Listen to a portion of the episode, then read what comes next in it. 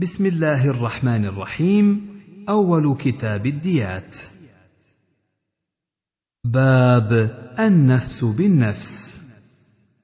حدثنا محمد بن العلاء حدثنا عبيد الله يعني بن موسى عن علي بن صالح عن سماك بن حرب عن عكرمة عن ابن عباس قال كان قريظة والنضير وكان النضير أشرف من قريظة. فكان إذا قتل رجل من قريظة رجلا من النضير قتل به. وإذا قتل رجل من النضير رجلا من قريظة فودي بمائه وسق من تمر. فلما بعث النبي صلى الله عليه وسلم قتل رجل من النضير رجلا من قريظة. فقالوا دفعوه إلينا نقتله. فقالوا بيننا وبينكم النبي صلى الله عليه وسلم فأتوه فنزلت وإن حكمت فاحكم بينهم بالقسط والقسط النفس بالنفس ثم نزلت أفحكم الجاهلية يبغون؟ قال أبو داود قريظة والنضير جميعا من ولد هارون النبي عليه السلام. باب لا يؤخذ الرجل بجريرة أبيه أو أخيه. حدثنا أحمد بن يونس حدثنا عبيد الله يعني بن إياد حدثنا إياد عن أبي رمثه قال انطلقت مع أبي نحو النبي صلى الله عليه وسلم ثم إن النبي صلى الله عليه وسلم قال لأبي ابنك هذا؟ قال إي ورب الكعبة. قال حقا. قال أشهد به. قال فتبسم رسول الله صلى الله عليه وسلم ضاحكا من ثبت شبهي في أبي ومن حلف أبي علي. ثم قال أما إنه لا يجني عليك ولا تجني عليه. وقرأ رسول الله صلى الله عليه وسلم ولا تزر وازرة وزر أخرى.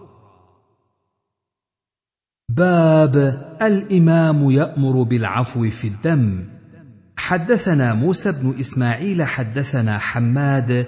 أخبرنا محمد بن إسحاق عن الحارث بن فضيل عن سفيان بن أبي العوجاء عن أبي شريح الخزاعي أن النبي صلى الله عليه وسلم قال من أصيب بقتل أو خبل فإنه يختار إحدى ثلاث إما أن يقتص وإما أن يعفو وإما أن يأخذ الديه فإن أراد الرابعة فخذوا على يديه ومن اعتدى بعد ذلك فله عذاب أليم.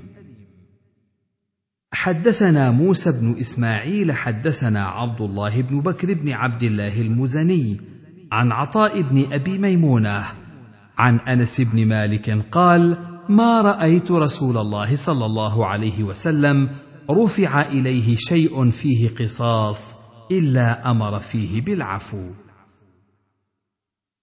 حدثنا عثمان بن أبي شيبة حدثنا أبو معاوية حدثنا الأعمش عن أبي صالح عن أبي هريرة قال قتل رجل على عهد النبي صلى الله عليه وسلم فرفع ذلك إلى النبي صلى الله عليه وسلم فدفعه إلى ولي المقتول. فقال القاتل يا رسول الله والله ما أردت قتله. قال فقال رسول الله صلى الله عليه وسلم للولي أما إنه إن كان صادقا ثم قتلته دخلت النار.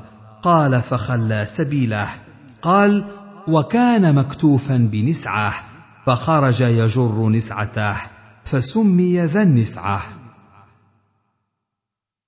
حدثنا عبيد الله بن عمر بن ميسرة الجشمي حدثنا يحيى بن سعيد عن عوف حدثنا حمزة أبو عمر العائذي حدثني علقمة بن وائل قال حدثني وائل بن حجر قال كنت عند النبي صلى الله عليه وسلم إذ جيء برجل قاتل في عنقه النسعة قال فدعا ولي المقتول فقال أتعفو؟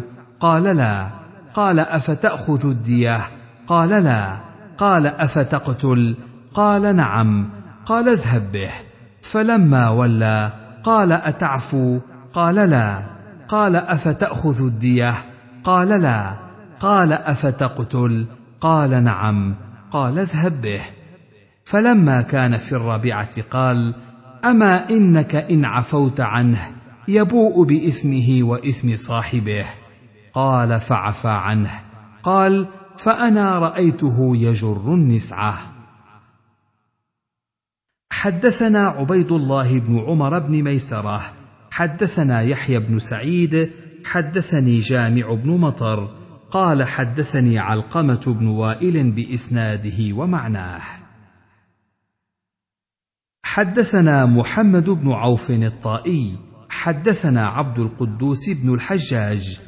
حدثنا يزيد بن عطاء الواسطي عن سماك عن علقمة بن وائل عن أبيه قال جاء رجل إلى النبي صلى الله عليه وسلم بحبشي فقال إن هذا قتل ابن أخي. قال كيف قتلته؟ قال ضربت رأسه بالفأس ولم أرد قتله. قال هل لك مال تؤدي ديته؟ قال لا. قال أفرأيت إن أرسلتك تسأل الناس تجمع ديته قال لا. قال فمواليك يعطونك ديته قال لا.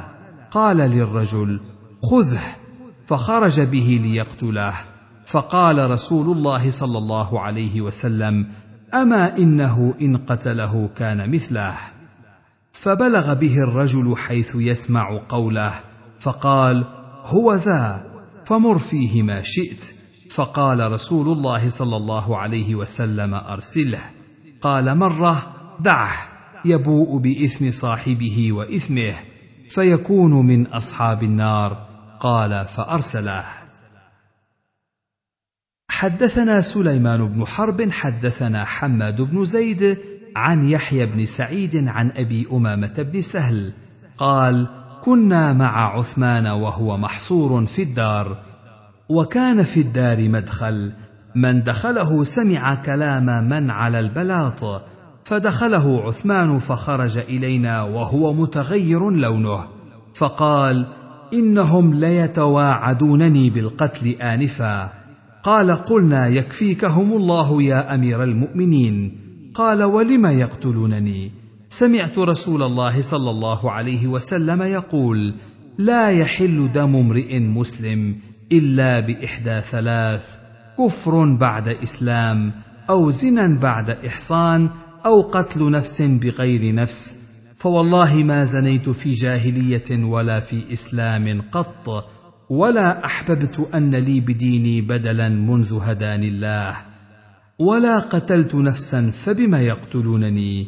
قال أبو داود عثمان وأبو بكر رضي الله عنهما تركا الخمر في الجاهلية. حدثنا موسى بن إسماعيل حدثنا حماد قال حدثنا محمد يعني بن إسحاق فحدثني محمد بن جعفر بن الزبير قال سمعت زياد بن ضميرة الضمري.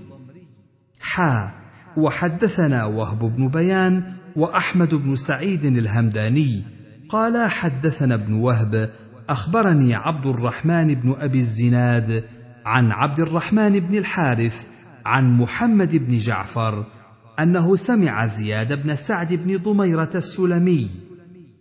وهذا حديث وهب وهو أتم يحدث عروة بن الزبير عن أبيه.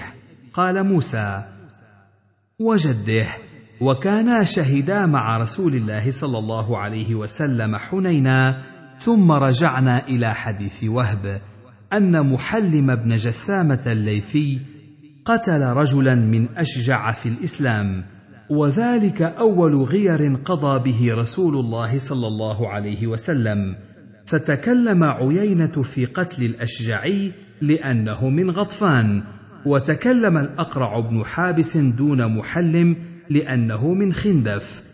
فارتفعت الأصوات وكثرت الخصومة واللغط. فقال رسول الله صلى الله عليه وسلم يا عيينة ألا تقبل الغير؟ فقال عيينة لا والله حتى أدخل على نسائه من الحرب والحزن ما أدخل على نسائي. قال ثم ارتفعت الأصوات وكثرت الخصومة واللغط. فقال رسول الله صلى الله عليه وسلم يا عيينة ألا تقبل الغير؟ فقال عيينة مثل ذلك أيضا. إلى أن قام رجل من بني ليث يقال له مكيتل عليه شكة وفي يده درقة. فقال يا رسول الله إني لم أجد لما فعل هذا في غرة الإسلام مثلا إلا غنما وردت فرمي أولها فنفر آخرها. اسنن اليوم وغير غدا. فقال رسول الله صلى الله عليه وسلم خمسون في فورنا هذا وخمسون إذا رجعنا إلى المدينة وذلك في بعض أسفاره. ومحلم رجل طويل آدم وهو في طرف الناس فلم يزالوا حتى تخلص فجلس بين يدي رسول الله صلى الله عليه وسلم وعيناه تدمعان. فقال يا رسول الله إني قد فعلت الذي بلغك وإني أتوب إلى الله فاستغفر الله لي يا رسول الله.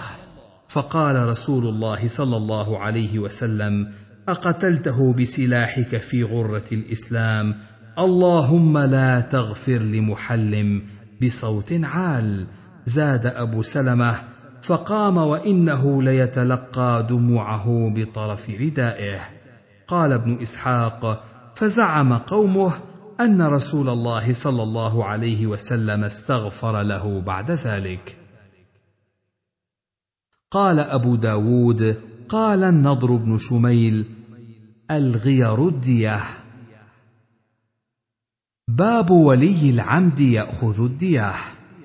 حدثنا مسدد بن مسرهد حدثنا يحيى بن سعيد حدثنا ابن أبي ذئب حدثني سعيد بن أبي سعيد قال سمعت أبا شريح الكعبي يقول قال رسول الله صلى الله عليه وسلم ألا إنكم يا معشر خزاعة قتلتم هذا القتيل من هذيل وإني عاقله فمن قتل له بعد مقالة هذه قتيل فأهله بين خيرتين بين أن يأخذوا العقل أو يقتلوا.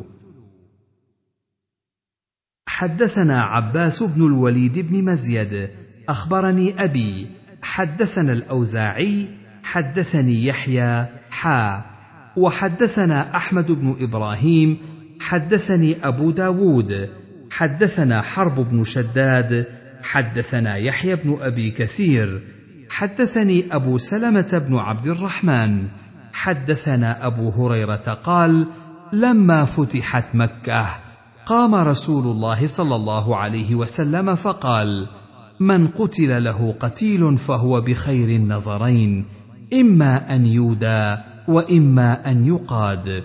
فقام رجل من أهل اليمن يقال له أبو شاه فقال يا رسول الله اكتب لي. قال العباس اكتبوا لي. فقال رسول الله صلى الله عليه وسلم اكتبوا لأبي شاه. وهذا لفظ حديث أحمد. قال أبو داود اكتبوا لي يعني خطبة النبي صلى الله عليه وسلم. حدثنا مسلم حدثنا محمد بن راشد حدثنا سليمان بن موسى عن عمرو بن شعيب عن أبيه عن جده عن النبي صلى الله عليه وسلم قال لا يقتل مؤمن بكافر ومن قتل مؤمنا متعمدا دفع إلى أولياء المقتول فإن شاءوا قتلوه وإن شاءوا أخذوا الدية. باب من قتل بعد أخذ الدية. حدثنا موسى بن إسماعيل حدثنا حماد أخبرنا مطر الوراق وأحسبه عن الحسن عن جابر بن عبد الله قال قال رسول الله صلى الله عليه وسلم لا أعفي من قتل بعد أخذ الديه باب في من سقى رجلا سما أو أطعمه فمات أيقاد منه. حدثنا يحيى بن حبيب بن عربي حدثنا خالد بن الحارث حدثنا شعبة عن هشام بن زيد عن أنس بن مالك أن امرأة يهودية أتت رسول الله صلى الله عليه وسلم بشاة مسمومة فأكل منها فجيء بها إلى رسول الله صلى الله عليه وسلم فسألها عن ذلك فقالت أردت لأقتلك. فقال ما كان الله ليسلطك على ذلك؟ أو قال علي. قال فقالوا ألا نقتلها؟ قال لا فما زلت أعرفها في لهوات رسول الله صلى الله عليه وسلم. حدثنا داود بن رشيد حدثنا عباد بن العوام حا وحدثنا هارون بن عبد الله حدثنا سعيد بن سليمان حدثنا عباد عن سفيان بن حسين عن الزهري عن سعيد وأبي سلمة. قال هارون عن أبي هريرة أن امرأة من اليهود أهدت إلى النبي صلى الله عليه وسلم شاة مسمومة. قال فما عرض لها النبي صلى الله عليه وسلم؟ قال أبو داود هذه أخت مرحب اليهودية التي سمت النبي صلى الله عليه وسلم. حدثنا سليمان بن داود المهري حدثنا ابن وهب أخبرني يونس عن ابن شهاب قال كان جابر بن عبد الله يحدث أن يهودية من أهل خيبر سمت شاة مصلية ثم أهدتها لرسول الله صلى الله عليه وسلم فأخذ رسول الله صلى الله عليه وسلم الذراع فأكل منها وأكل رهط من أصحابه معه. ثم قال لهم رسول الله صلى الله عليه وسلم ارفعوا أيديكم. وأرسل رسول الله صلى الله عليه وسلم إلى اليهودية فدعاها فقال لها أسممت هذه الشاة؟ قالت اليهودية من أخبرك؟ قال أخبرتني هذه في يدي الذراع. قالت نعم. قال فما أردت إلى ذلك؟ قالت قلت إن كان نبيا فلم يضره وإن لم يكن نبيا استرحنا منه فعفى عنها رسول الله صلى الله عليه وسلم ولم يعاقبها وتوفي بعض أصحابه الذين أكلوا من الشاه واحتجم رسول الله صلى الله عليه وسلم على كاهله من أجل الذي أكل من الشاه حجمه أبو هند بالقرن والشفرة. وهو مولى لبني بياضة من الأنصار. حدثنا وهب بن بقية حدثنا خالد عن محمد بن عمرو عن أبي سلمة أن رسول الله صلى الله عليه وسلم أهدت له يهودية بخيبر بشاة مصلية نحو حديث جابر. قال فمات بشر بن البراء بن معرور الأنصاري فأرسل إلى اليهودية ما حملك على الذي صنعت؟ فذكر نحو حديث جابر فأمر بها رسول الله صلى الله عليه وسلم فقتلت ولم يذكر أمر الحجامة. حدثنا وهب بن بقية عن خالد عن محمد بن عمرو عن أبي سلمة عن أبي هريرة قال كان رسول الله صلى الله عليه وسلم يقبل الهدية ولا يأكل الصدقة. وحدثنا وهب بن بقية في موضع آخر عن خالد عن محمد بن عمرو عن أبي سلمة ولم يذكر أبا هريرة. قال كان رسول الله صلى الله عليه وسلم يأكل الهدية ولا يأكل الصدقة. زاد فأهدت له يهودية بخيبر شاة مصلية سمتها فأكل رسول الله صلى الله عليه وسلم منها وأكل القوم. فقال ارفعوا أيديكم فإنها أخبرتني أنها مسمومة. فمات بشر بن البراء بن معرور الأنصاري فأرسل إلى اليهودية ما حملك على الذي صنعت؟ قالت إن كنت نبيا لم يضرك الذي صنعت وإن كنت ملكا أرحت الناس منك. فأمر بها رسول الله صلى الله عليه وسلم فقتلت. ثم قال في وجعه الذي مات فيه ما زلت أجد من الأكلة التي أكلت بخيبر فهذا أوان قطعه أبهري. حدثنا مخلد بن خالد قال حدثنا عبد الرزاق أخبرنا معمر عن الزهري عن ابن كعب بن مالك عن أبيه أن أم مبشر قالت للنبي صلى الله عليه وسلم في مرضه الذي مات فيه ما يتهم بك يا رسول الله فإني لا أتهم بابني شيئا إلا الشاة المسمومة التي أكل معك بخيبر. وقال النبي صلى الله عليه وسلم وأنا لا أتهم بنفسي إلا ذلك فهذا أوان قطع أبهري. قال أبو داود وربما حدث عبد الرزاق بهذا الحديث مرسلا عن معمر عن الزهري عن النبي صلى الله عليه وسلم وربما حدث به عن الزهري عن عبد الرحمن بن كعب بن مالك وذكر عبد الرزاق أن معمرا كان يحدثهم بالحديث مرة مرسلا فيكتبونه ويحدثهم مرة به فيسنده فيكتبونه. وكل صحيح عندنا. قال عبد الرزاق فلما قدم ابن المبارك على معمر أسند له معمر أحاديث كان يوقفها.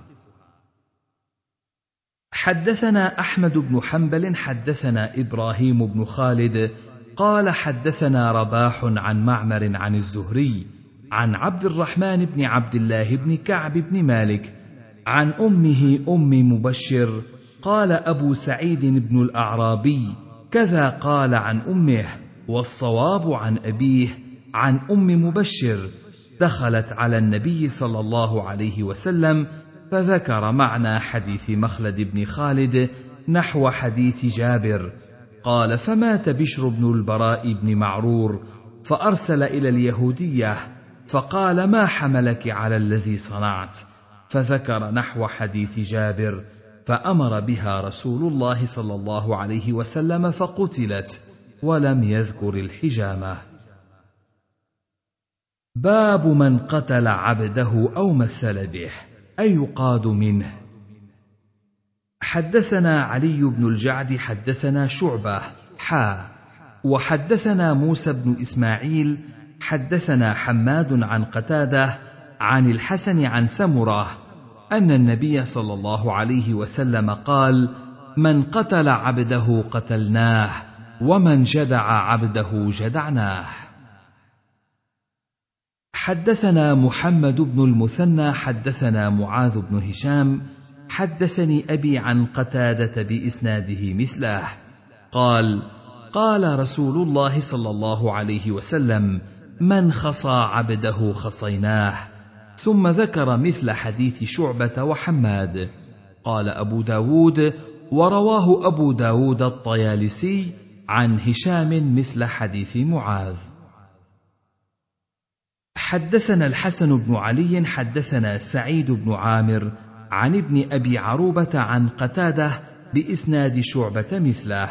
زاد ثم إن الحسن نسي هذا الحديث فكان يقول لا يقتل حر بعبد. حدثنا مسلم بن إبراهيم حدثنا هشام عن قتادة عن الحسن قال لا يقاد الحر بالعبد. حدثنا محمد بن الحسن بن تسنيم العتكي حدثنا محمد بن بكر أخبرنا سوار أبو حمزة حدثنا عمرو بن شعيب عن أبيه عن جده قال جاء رجل مستصرخ إلى النبي صلى الله عليه وسلم فقال جارية له يا رسول الله فقال ويحك ما لك فقال شر أبصر لسيده جارية له فغار فجب مذاكيره فقال رسول الله صلى الله عليه وسلم علي بالرجل فطلب فلم يقدر عليه. فقال رسول الله صلى الله عليه وسلم اذهب فأنت حر. فقال يا رسول الله على من نصرتي؟ قال على كل مسلم. أو قال على كل مؤمن. قال أبو داود الذي عتق كان اسمه روح بن دينار. قال أبو داود الذي جبه زنباع. قال أبو داود هذا زنباع أبو روح كان مولى العبد. باب القسامة. حدثنا عبيد الله بن عمر بن ميسرة ومحمد بن عبيد المعنى. قال أخبرنا حماد بن زيد عن يحيى بن سعيد عن بشير بن يسار عن سهل بن أبي حثمة ورافع بن خديج أن محيصة بن مسعود وعبد الله بن سهل انطلقا قبل خيبر فتفرقا في النخل فقتل عبد الله بن سهل فاتهموا اليهود. فجاء أخوه عبد الرحمن بن سهل وابن عمه حويصة ومحيصة فأتوا النبي صلى الله عليه وسلم فتكلم عبد الرحمن في أمر أخيه وهو أصغرهم. فقال رسول الله صلى الله عليه وسلم الكبر الكبر أو قال ليبدأ الأكبر. فتكلما في أمر صاحبهما فقال رسول الله صلى الله عليه وسلم يقسم خمسون منكم على رجل منهم فليدفع برمته. قالوا أمر لم نشهده كيف نحلف؟ قال فتبرئكم يهود بأيمان خمسين منهم. قالوا يا رسول الله قوم كفار. قال فوداه رسول الله صلى الله عليه وسلم من قبله. قال قال سهل دخلت مربدا لهم يوما فركضتني ناقة من تلك الإبل ركضة برجلها. قال حماد هذا أو نحوه. قال أبو داود رواه بشر بن المفضل ومالك عن يحيى بن سعيد قال فيه أتحلفون خمسين يمينا وتستحقون دم صاحبكم أو قاتلكم؟ ولم يذكر بشر دم. وقال عبدة عن يحيى كما قال حماد ورواه ابن عيينة عن يحيى فبدأ بقوله تبرئكم يهود بخمسين يمينا يحلفون. ولم يذكر الاستحقاق.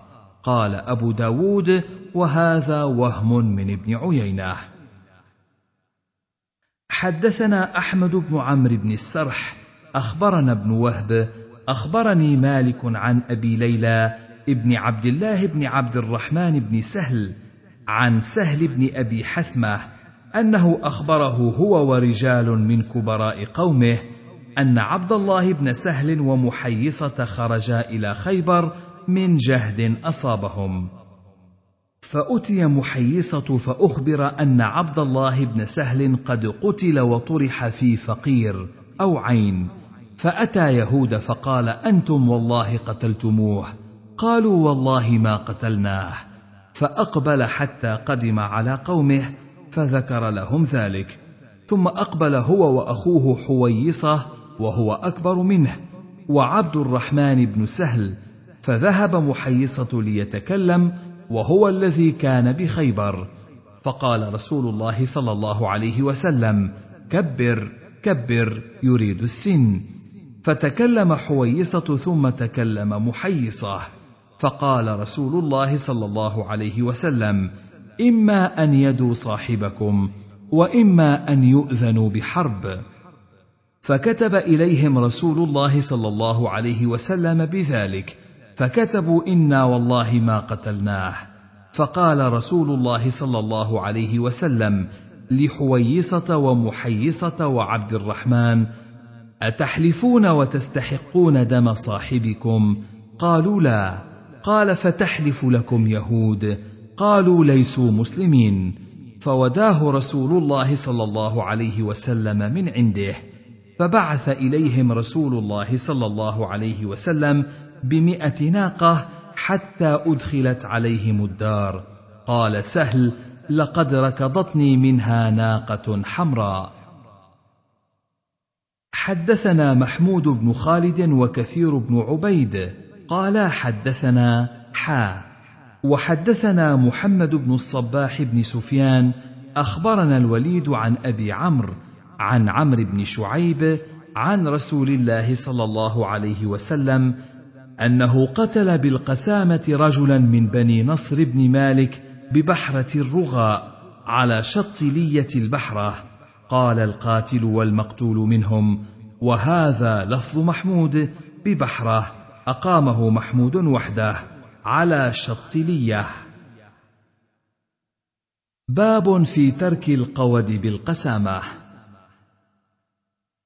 حدثنا الحسن بن محمد بن الصباح الزعفراني حدثنا أبو نعيم حدثنا سعيد بن عبيد الطائي عن بشير بن يسار زعم أن رجلا من الأنصار يقال له سهل بن أبي حثمة أخبره أن نفرا من قومه انطلقوا إلى خيبر فتفرقوا فيها فوجدوا أحدهم قتيلا فقالوا للذين وجدوه عندهم قتلتم صاحبنا.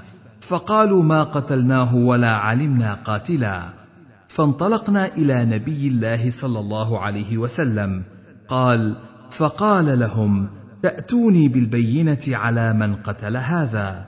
قالوا ما لنا بينة. قال فيحلفون لكم. قالوا لا نرضى بأيمان اليهود. فكره رسول الله صلى الله عليه وسلم أن يبطل دمه. فوداه مئة من إبل الصدقة. حدثنا الحسن بن علي بن راشد أخبرنا هشيم عن أبي حيان التيمي حدثنا عباية بن رفاعة عن رافع بن خديج قال أصبح رجل من الأنصار مقتولا بخيبر فانطلق أولياؤه إلى النبي صلى الله عليه وسلم فذكروا ذلك له فقال لكم شاهدان يشهدان على قتل صاحبكم. قالوا يا رسول الله لم يكن ثم أحد من المسلمين وإنما هم يهود وقد يجترئون على أعظم من هذا. قال فاختاروا منهم خمسين فاستحلفوهم فأبوا فوداه النبي صلى الله عليه وسلم من عنده. حدثنا عبد العزيز بن يحيى الحراني حدثنا محمد يعني بن سلمة عن محمد بن إسحاق عن محمد بن إبراهيم بن الحارث عن عبد الرحمن بن بجيد قال إن سهلا والله أوهم الحديث إن رسول الله صلى الله عليه وسلم كتب إلى يهود أنه قد وجد بين أظهركم قتيل فدوه فكتبوا يحلفون بالله خمسين يمينا ما قتلناه وما علمنا قاتلا. قال فوداه رسول الله صلى الله عليه وسلم من عنده مئة ناقة.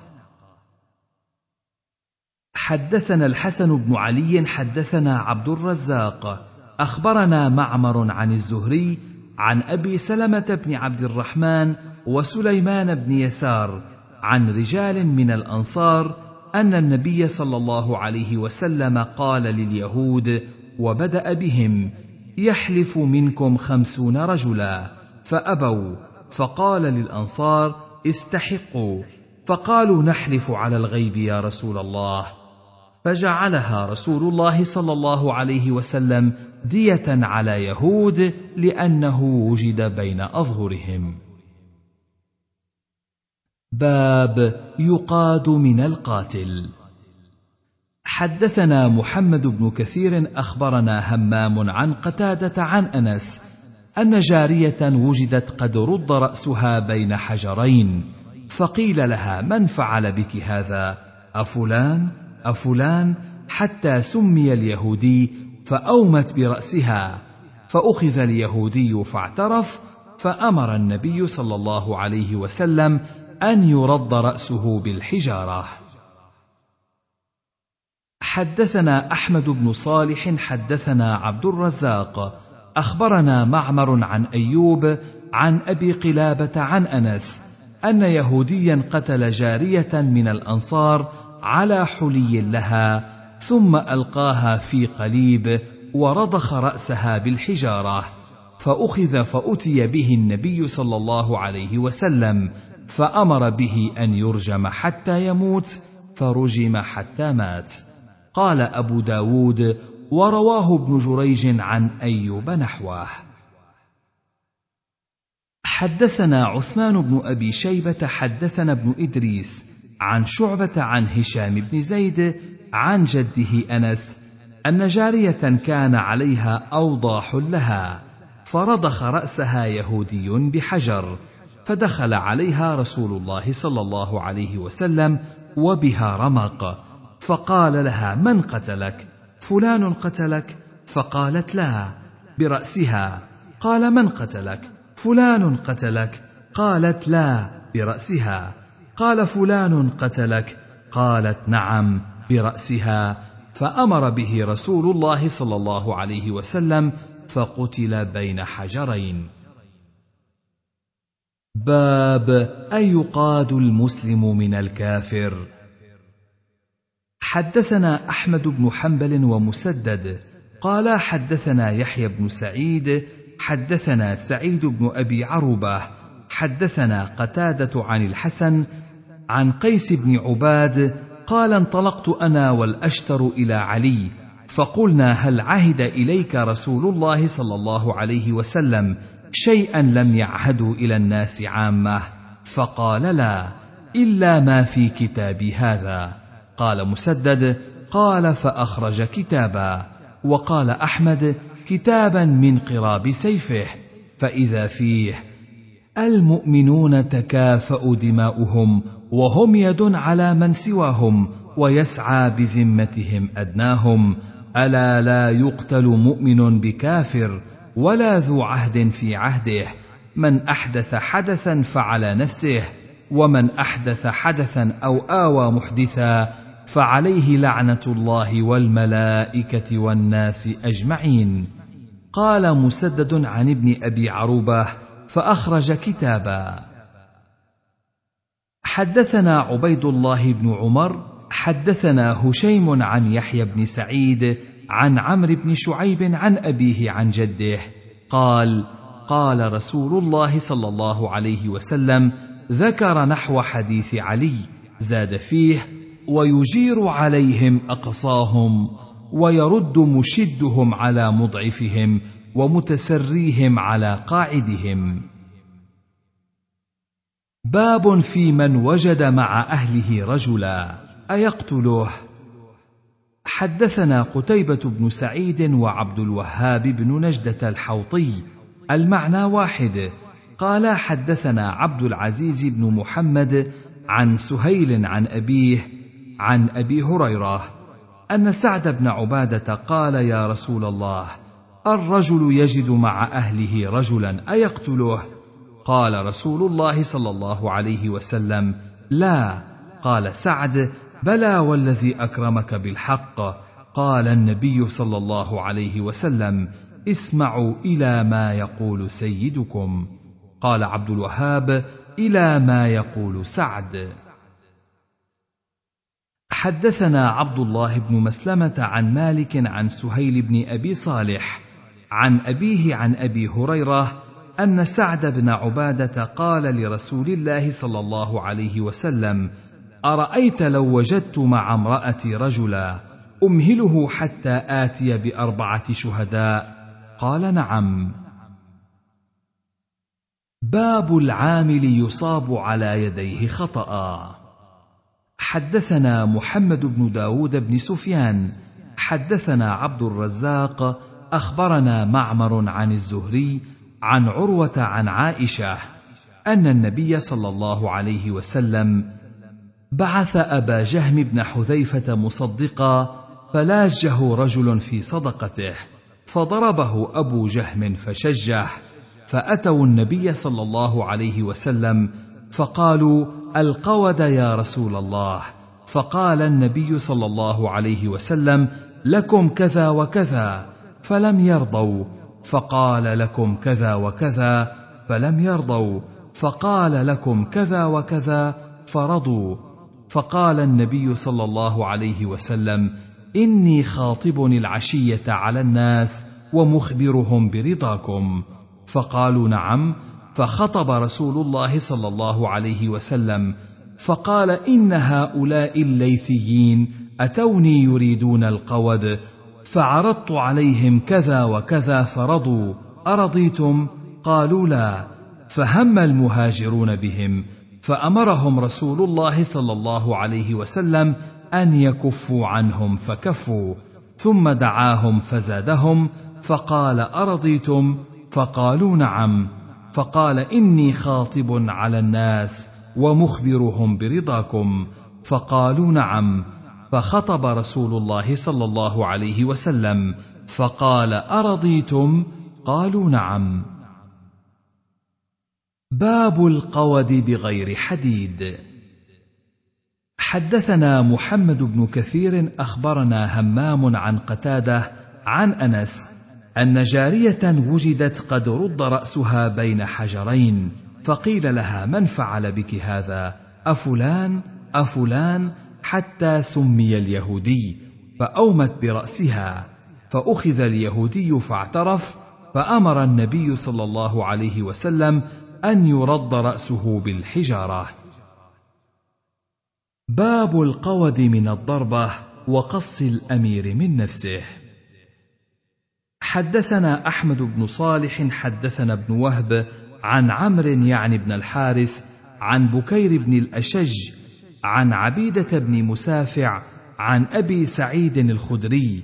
قال بينما رسول الله صلى الله عليه وسلم يقسم قسما أقبل رجل فأكب عليه فطعنه رسول الله صلى الله عليه وسلم بعرجون كان معه فجرح بوجهه فقال له رسول الله صلى الله عليه وسلم تعال فاستقد قال بل عفوت يا رسول الله. حدثنا أبو صالح أخبرنا أبو إسحاق الفزاري عن الجريري عن أبي نضرة عن أبي فراس قال خطبنا عمر بن الخطاب فقال إني لم أبعث عمالي ليضربوا أبشاركم ولا ليأخذوا أموالكم فمن فعل به ذلك فليرفعه إلي أقصه منه. قال عمرو بن العاص لو أن رجلا أدب بعض رعيته أتقصه منه؟ قال إي والذي نفسي بيده إلا أقصه. وقد رأيت رسول الله صلى الله عليه وسلم أقص من نفسه. باب عفو النساء عن الدم. حدثنا داود بن رشيد حدثنا الوليد عن الأوزاعي أنه سمع حصنا أنه سمع أبا سلمة يخبر عن عائشة عن النبي صلى الله عليه وسلم أنه قال على المقتتلين أن ينحجزوا الأول فالأول وإن كانت امرأة. قال أبو داود ينحجز يكف عن القود. قال أبو داود يعني أن عفو النساء في القتل جائز إذا كانت إحدى الأولياء. وبلغني عن أبي عبيد قال ينحجز يكف عن القود. باب من قتل في عمية بين قوم. حدثنا محمد بن عبيد حدثنا حماد حا وحدثنا ابن السرح حدثنا سفيان وهذا حديثه عن عمرو عن طاووس قال من قتل؟ وقال ابن عبيد قال قال رسول الله صلى الله عليه وسلم من قتل في عمية في رمي يكون بينهم بحجارة أو بالسياط أو ضرب بعصا فهو خطأ وعقله عقل الخطأ ومن قتل عمدا فهو قود. وقال ابن عبيد قود يد. ثم اتفقا ومن حال دونه فعليه لعنة الله وغضبه. لا يقبل منه صرف ولا عدل. وحديث سفيان أتم. حدثنا محمد بن أبي غالب حدثنا سعيد بن سليمان عن سليمان بن كثير حدثنا عمرو بن دينار عن طاووس عن ابن عباس قال قال رسول الله صلى الله عليه وسلم فذكر معنى حديث سفيان.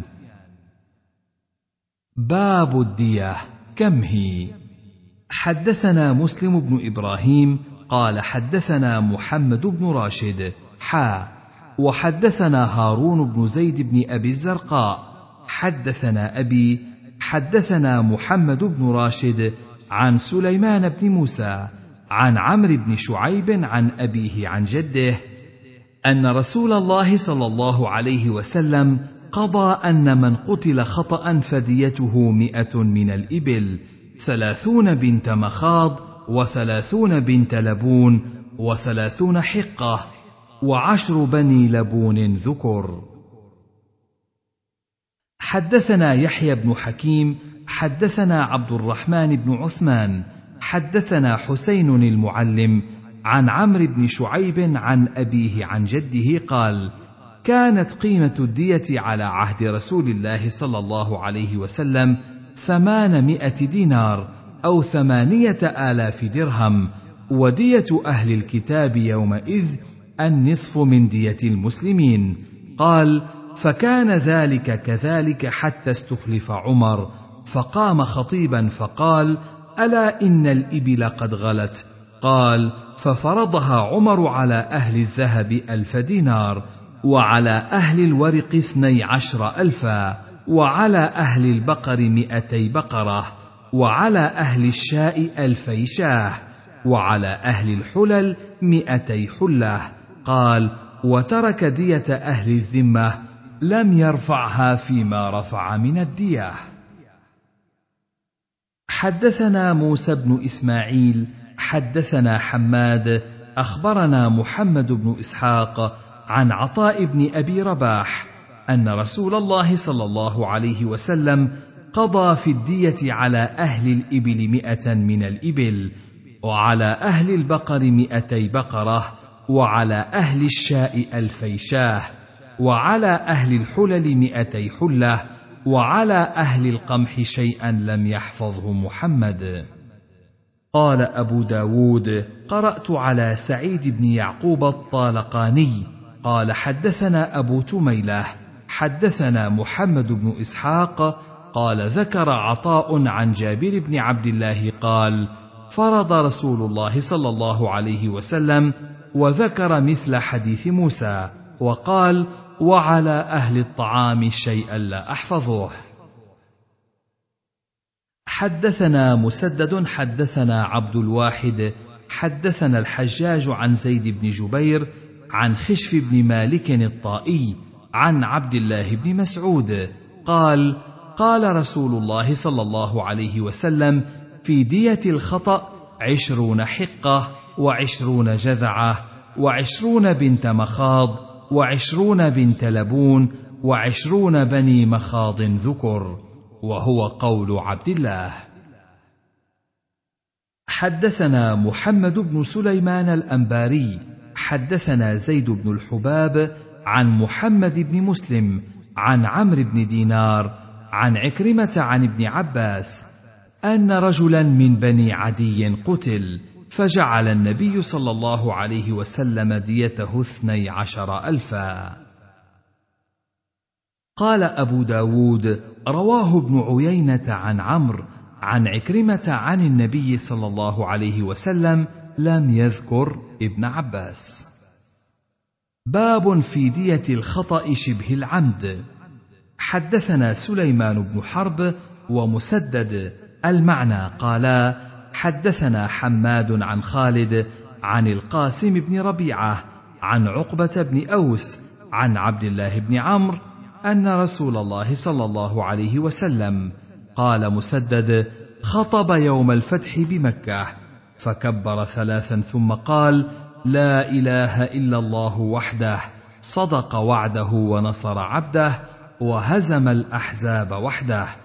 إلى هاهنا حفظته من مسدد ثم اتفقا ألا إن كل مأثرة كانت في الجاهلية تذكر وتدعى من دم أو مال تحت قدمي إلا ما كان من سقاية الحاج وسدانة البيت.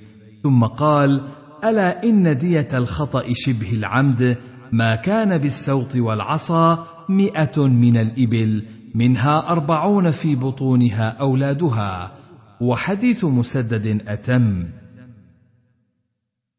حدثنا موسى بن إسماعيل حدثنا وهيب عن خالد بهذا الإسناد نحو معناه. حدثنا مسدد حدثنا عبد الوارث عن علي بن زيد عن القاسم بن ربيعة عن ابن عمر عن النبي صلى الله عليه وسلم بمعناه. قال خطب رسول الله صلى الله عليه وسلم يوم الفتح أو فتح مكة على درجة البيت أو الكعبة. قال أبو داود كذا رواه ابن عيينة أيضا عن علي بن زيد عن القاسم بن ربيعة عن ابن عمر عن النبي صلى الله عليه وسلم ورواه أيوب السختياني عن القاسم بن ربيعة عن عبد الله بن عمرو مثل حديث خالد. ورواه حماد بن سلمة عن علي بن زيد عن يعقوب السدوسي عن عبد الله بن عمرو عن النبي صلى الله عليه وسلم. وقول زيد وأبي موسى مثل حديث النبي صلى الله عليه وسلم وحديث عمر رضي الله عنه.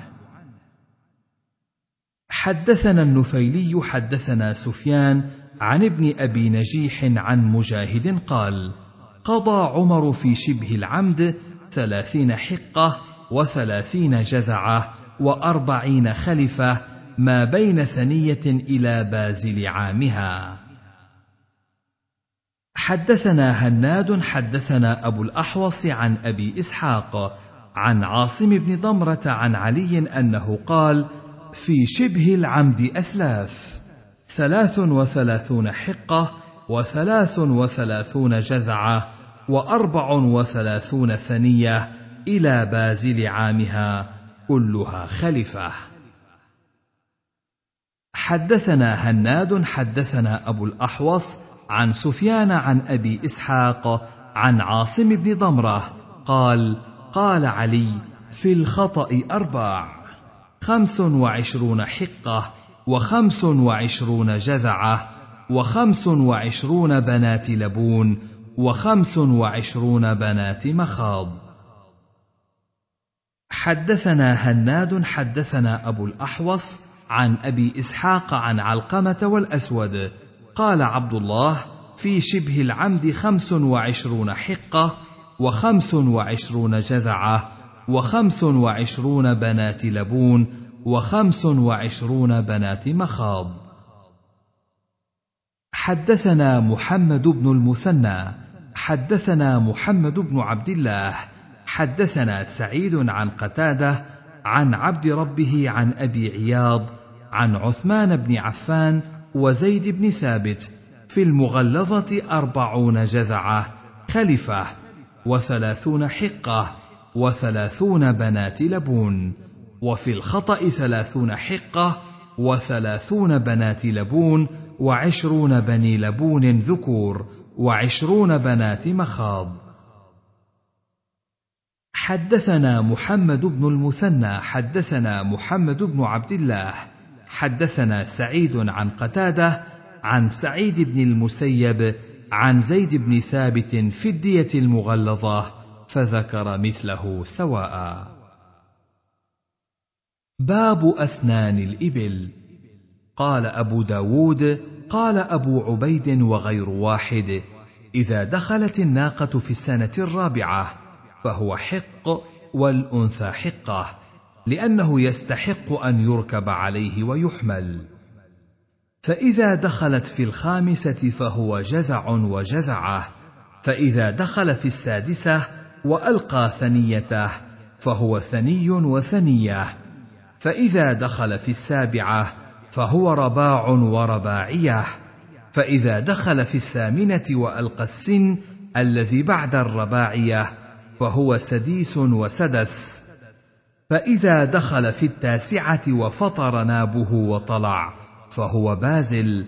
فإذا دخل في العاشرة فهو مخلف. ثم ليس له اسم ولكن يقال بازل عام وبازل عامين ومخلف عام ومخلف عامين إلى ما زاد. وقال النضر بن شميل بنت مخاض لسنة وبنت لبون لسنتين وحقة لثلاث وجذعه لأربع وثني لخمس ورباع لست وسديس لسبع وبازل لثمان.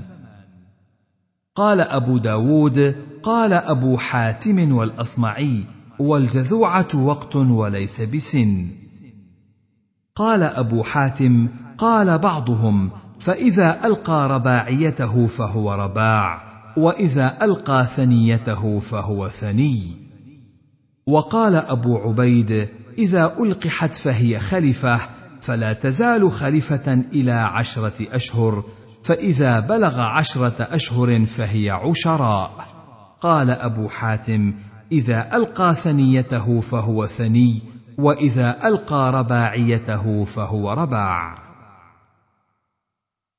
باب ديات الأعضاء.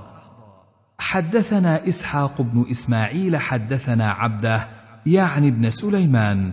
حدثنا سعيد بن أبي عروبة عن غالب التمار عن حميد بن هلال عن مسروق بن أوس عن أبي موسى عن النبي صلى الله عليه وسلم قال الأصابع سواء عشر عشر من الإبل. حدثنا أبو الوليد حدثنا شعبة عن غالب التمار عن مسروق بن أوس عن الأشعري عن النبي صلى الله عليه وسلم قال الأصابع سواء. قلت عشر عشر؟ قال نعم. قال أبو داود رواه محمد بن جعفر عن شعبة عن غالب. قال سمعت مسروق بن أوس ورواه إسماعيل قال حدثني غالب التمار بإسناد أبي الوليد ورواه حنظلة بن أبي صفية عن غالب بإسناد إسماعيل. حدثنا مسدد حدثنا يحيى حا وحدثنا ابن معاذ حدثنا أبي حا وحدثنا نصر بن علي أخبرنا يزيد بن زريع كلهم عن شعبة عن قتادة. عن عكرمة عن ابن عباس قال قال رسول الله صلى الله عليه وسلم هذه وهذه سواء. قال يعني الإبهام والخنصر. حدثنا عباس العنبري حدثنا عبد الصمد بن عبد الوارث حدثني شعبة عن قتادة عن عكرمة عن ابن عباس أن رسول الله صلى الله عليه وسلم قال الأصابع سواء والأسنان سواء الثنية والضرس سواء هذه وهذه سواء. قال أبو داود رواه النضر بن شميل عن شعبة بمعنى عبد الصمد. قال أبو داود حدثناه الدارمي عن النضر. حدثنا محمد بن حاتم بن بزيع حدثنا علي بن الحسن أخبرنا أبو حمزة عن يزيد النحوي عن عكرمة عن ابن عباس قال قال رسول الله صلى الله عليه وسلم الأسنان سواء والأصابع سواء. حدثنا عبد الله بن عمر بن محمد بن أبان. حدثنا أبو تميلة عن حسين المعلم عن يزيد النحوي عن عكرمة عن ابن عباس قال جعل رسول الله صلى الله عليه وسلم أصابع اليدين والرجلين سواء. حدثنا هدبة بن خالد حدثنا همام حدثنا حسين المعلم عن عمرو بن شعيب عن أبيه عن جده أن النبي صلى الله عليه وسلم قال في خطبته وهو مسند ظهره إلى الكعبة في الأصابع عشر عشر حدثنا زهير بن حرب أبو خيثمة. حدثنا يزيد بن هارون. حدثنا حسين المعلم عن عمرو بن شعيب عن أبيه عن جده عن النبي صلى الله عليه وسلم قال في الأسنان خمس خمس قال أبو داود وجدت في كتابي عن شيبان ولم أسمعه منه فحدثناه أبو بكر صاحب لنا ثقة قال حدثنا شيبان حدثنا محمد يعني بن راشد عن سليمان يعني بن موسى عن عمرو بن شعيب عن أبيه عن جده قال كان رسول الله صلى الله عليه وسلم يقوم دية الخطأ على أهل القرى أربعمائة دينار أو عدلها من الورق ويقومها على أثمان الإبل فإذا غلت رفع في قيمتها وإذا هاجت رخصا نقص من قيمتها وبلغت على عهد رسول الله صلى الله عليه وسلم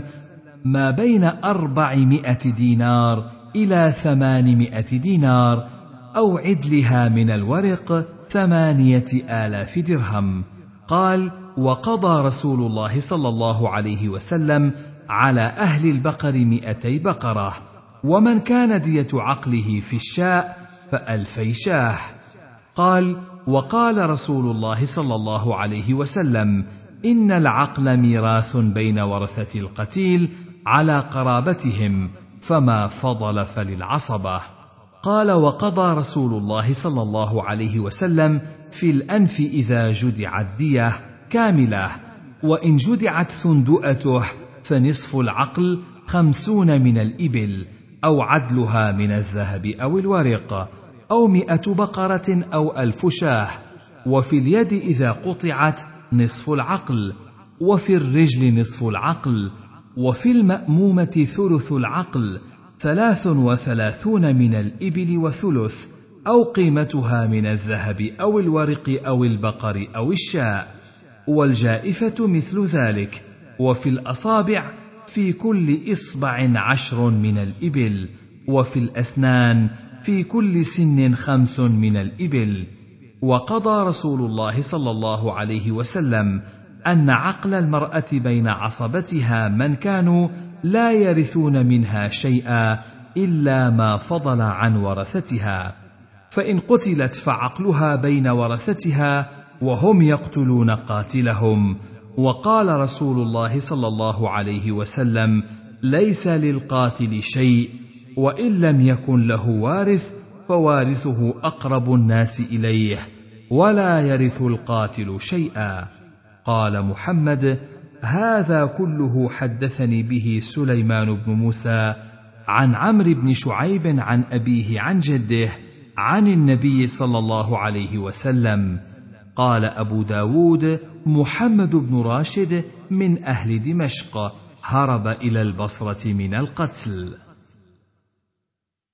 حدثنا محمد بن يحيى بن فارس حدثنا محمد بن بكار بن بلال العاملي أخبرنا محمد يعني بن راشد عن سليمان يعني بن موسى عن عمرو بن شعيب عن أبيه عن جده أن النبي صلى الله عليه وسلم قال عقل شبه العمد مغلظ مثل عقل العمد ولا يقتل صاحبه. قال وزادنا خليل عن ابن راشد وذلك أن ينزو الشيطان بين الناس فتكون دماء في عمية في غير ضغينة ولا حمل سلاح. حدثنا أبو كامل فضيل بن حسين أن خالد بن الحارث حدثهم قال حدثنا حسين يعني المعلم عن عمرو بن شعيب أن أباه أخبره عن عبد الله بن عمرو أن رسول الله صلى الله عليه وسلم قال في المواضح خمس.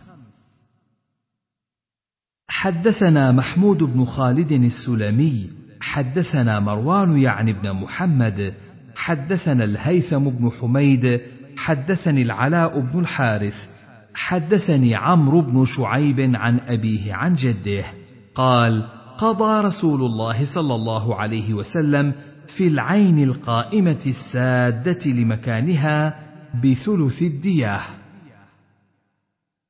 باب دية الجنين. حدثنا حفص بن عمر النمري حدثنا شعبة عن منصور عن إبراهيم عن عبيد بن نضلة عن المغيرة بن شعبة. أن امرأتين كانتا تحت رجل من هذيل فضربت إحداهما الأخرى بعمود فقتلتها وجنينها فاختصما إلى النبي صلى الله عليه وسلم فقال أحد الرجلين كيف ندي من لا صاح ولا أكل ولا شرب ولا استهل؟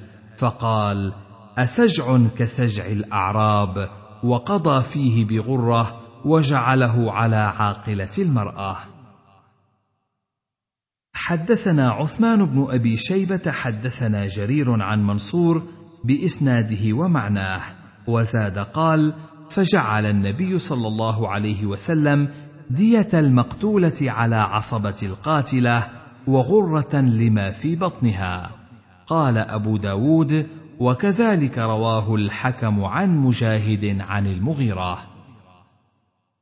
حدثنا عثمان بن أبي شيبة وهارون بن عباد الأزدي المعنى قالا حدثنا وكيع عن هشام عن عروة عن المسور بن مخرمة أن عمر استشار الناس في إملاص المرأة فقال المغيرة بن شعبة شهدت رسول الله صلى الله عليه وسلم قضى فيها بغرة عبد أو اماه فقال ائتني بمن يشهد معك قال فأتاه بمحمد بن مسلمة زاد هارون فشهد له يعني ضرب الرجل بطن امرأته. قال أبو داود بلغني عن أبي عبيد إنما سمي إملاصا لأن المرأة تزلقه قبل وقت الولادة. وكذلك كل ما زلق من اليد وغيره فقد ملص. حدثنا موسى بن إسماعيل حدثنا وهيب عن هشام عن أبيه عن المغيرة عن عمر بمعناه.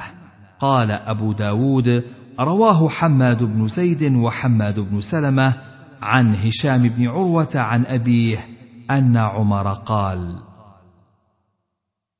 حدثنا محمد بن مسعود المصيصي حدثنا أبو عاصم عن ابن جريج قال أخبرني عمرو بن دينار أنه سمع طاووسا عن ابن عباس عن عمر أنه سأل عن قضية النبي صلى الله عليه وسلم في ذلك فقام حمل بن مالك بن النابغة فقال كنت بين امرأتين فضربت إحداهما الأخرى بمسطح فقتلتها وجنينها فقضى رسول الله صلى الله عليه وسلم في جنينها بغرة وأن تقتل.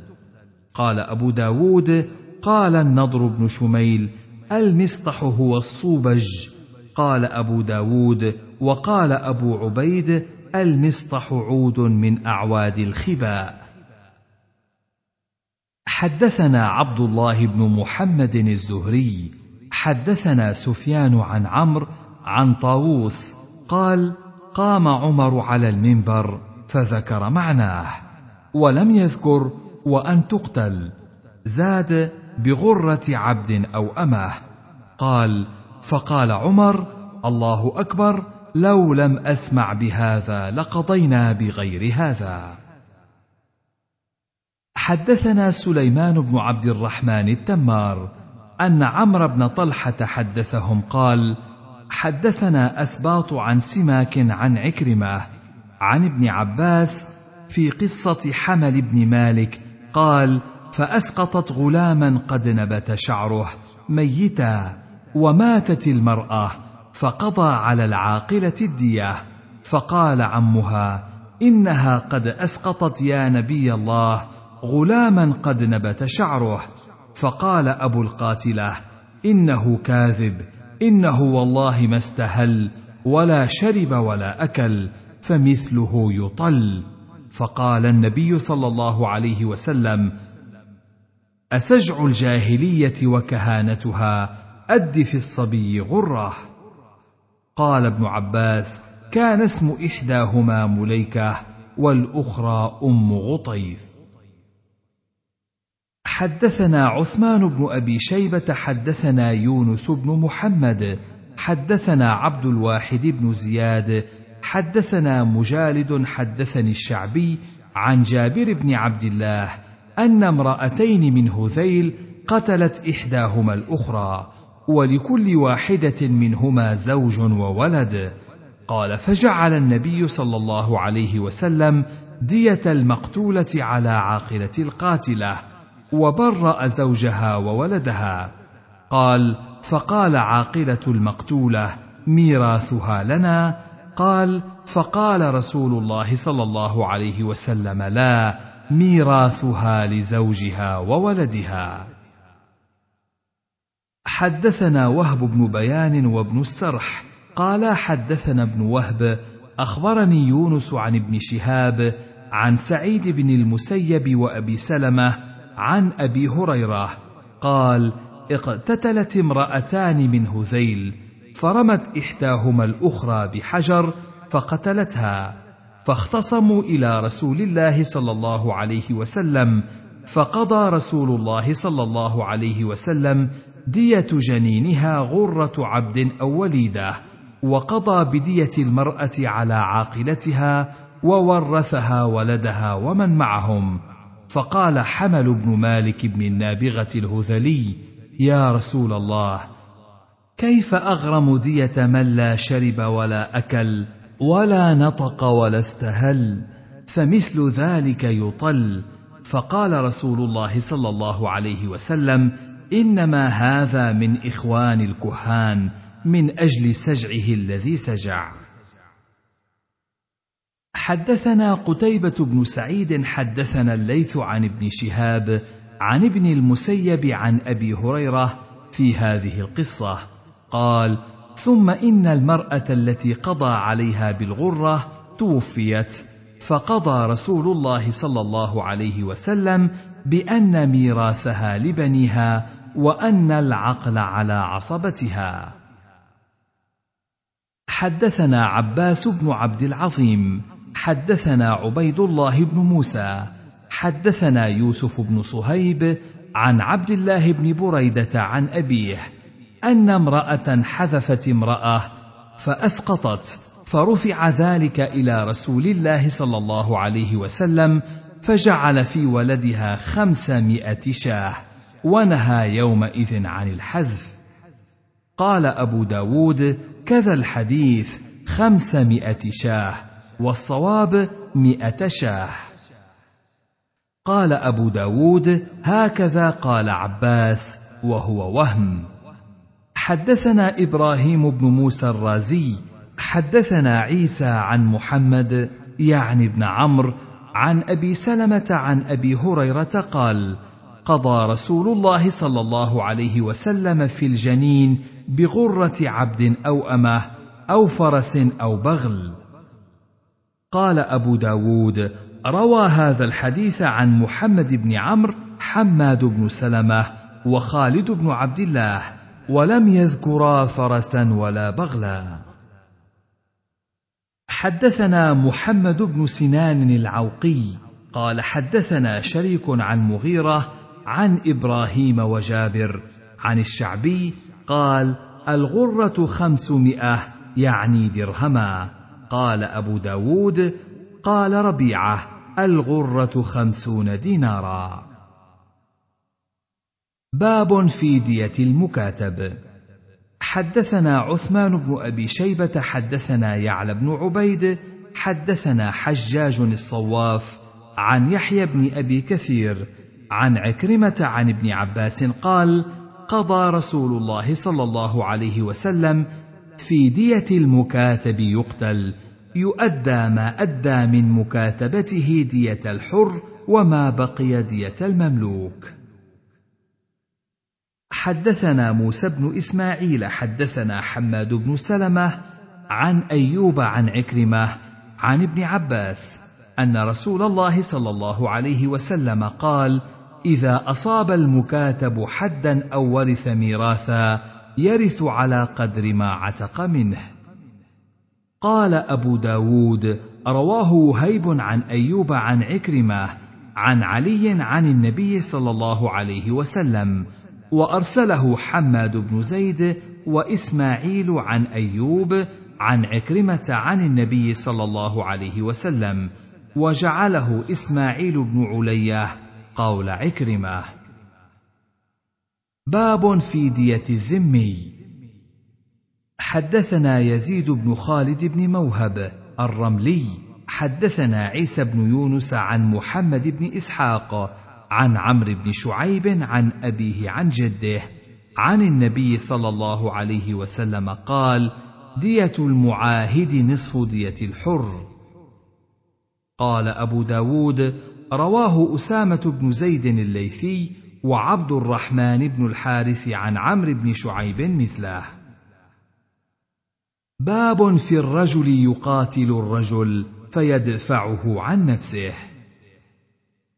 حدثنا مسدد حدثنا يحيى عن ابن جريج قال أخبرني عطاء عن صفوان بن يعلى عن أبيه قال قاتل أجير لي رجلا فعض يده فانتزعها فندرت ثنيته فأتى النبي صلى الله عليه وسلم فأهدرها وقال أتريد أن يضع يده في فيك تقضمها كالفحل؟ قال وأخبرني ابن أبي مليكة عن جده أن أبا بكر أهدرها وقال بعدت سنه حدثنا زياد بن أيوب حدثنا هشيم حدثنا حجاج وعبد الملك عن عطاء عن يعلى بن أمية بهذا زاد ثم قال يعني النبي صلى الله عليه وسلم للعاض إن شئت أن تمكنه من يدك فيعضها. ثم تنزعها من فيه وأبطل دية أسنانه. باب في من تطبب ولا يعلم منه طب فأعنت. حدثنا نصر بن عاصم الأنطاكي ومحمد بن الصباح ابن سفيان أن الوليد بن مسلم أخبرهم عن ابن جريج عن عمرو بن شعيب عن أبيه عن جده أن رسول الله صلى الله عليه وسلم قال من تطبب ولا يعلم منه طب فهو ضامن. قال نصر قال حدثني ابن جريج قال أبو داود هذا لم يروه إلا الوليد لا ندري أصحيح هو أم لا. حدثنا محمد بن العلاء حدثنا حفص حدثنا عبد العزيز بن عمر بن عبد العزيز. حدثني بعض الوفد الذين قدموا على أبي. قال قال رسول الله صلى الله عليه وسلم أيما طبيب تطبب على قوم لا يعرف له تطبب قبل ذلك فأعنت فهو ضامن. قال عبد العزيز أما إنه ليس بالنعت. إنما هو قطع العروق والبط والكي. باب في دية الخطأ شبه العمد. حدثنا سليمان بن حرب ومسدد المعنى قالا حدثنا حماد عن خالد عن القاسم بن ربيعة عن عقبة بن أوس عن عبد الله بن عمرو أن رسول الله صلى الله عليه وسلم قال مسدد خطب يوم الفتح ثم اتفقا فقال ألا إن كل مأثرة كانت في الجاهلية من دم أو مال تذكر وتدعى تحت قدمي إلا ما كان من سقاية الحاج وسدانة البيت ثم قال ألا إن دية الخطأ شبه العمد ما كان بالسوط والعصا مئة من الإبل منها أربعون في بطونها أولادها حدثنا موسى بن إسماعيل حدثنا وهيب عن خالد بهذا الإسناد نحو معناه. باب القصاص من السن. حدثنا مسدد حدثنا المعتمر عن حميد الطويل عن أنس بن مالك قال كسرت الربيع أخت أنس بن النضر ثنية امرأة فأتوا النبي صلى الله عليه وسلم فقضى بكتاب الله القصاص. فقال أنس بن النضر والذي بعثك بالحق لا تكسر ثنيتها اليوم. قال يا أنس كتاب الله القصاص. فرضوا بأرش أخذوه فعجب نبي الله صلى الله عليه وسلم وقال إن من عباد الله من لو أقسم على الله لابره قال أبو داود سمعت أحمد بن حنبل قيل له كيف يقتص من السن؟ قال تبرد. باب في الدابة تنفح برجلها. حدثنا عثمان بن أبي شيبة حدثنا محمد بن يزيد حدثنا سفيان بن حسين عن الزهري عن سعيد بن المسيب عن أبي هريرة عن رسول الله صلى الله عليه وسلم قال الرجل جبار والمعدن جبار. قال أبو داود الدابة تضرب برجلها وهو راكب. باب العجماء والمعدن والبئر جبار.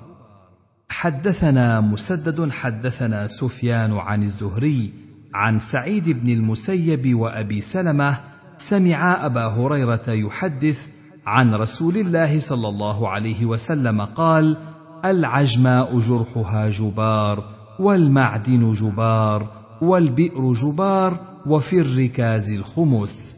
قال أبو داود العجماء المنفلتة التي لا يكون معها أحد وتكون بالنهار لا تكون بالليل. باب في النار تعدى. حدثنا محمد بن المتوكل العسقلاني حدثنا عبد الرزاق حا وحدثنا جعفر بن مسافر التنيسي حدثنا زيد بن المبارك حدثنا عبد الملك الصنعاني كلاهما عن معمر عن همام بن منبه عن أبي هريرة قال قال رسول الله صلى الله عليه وسلم النار جبار. باب جناية العبد يكون للفقراء.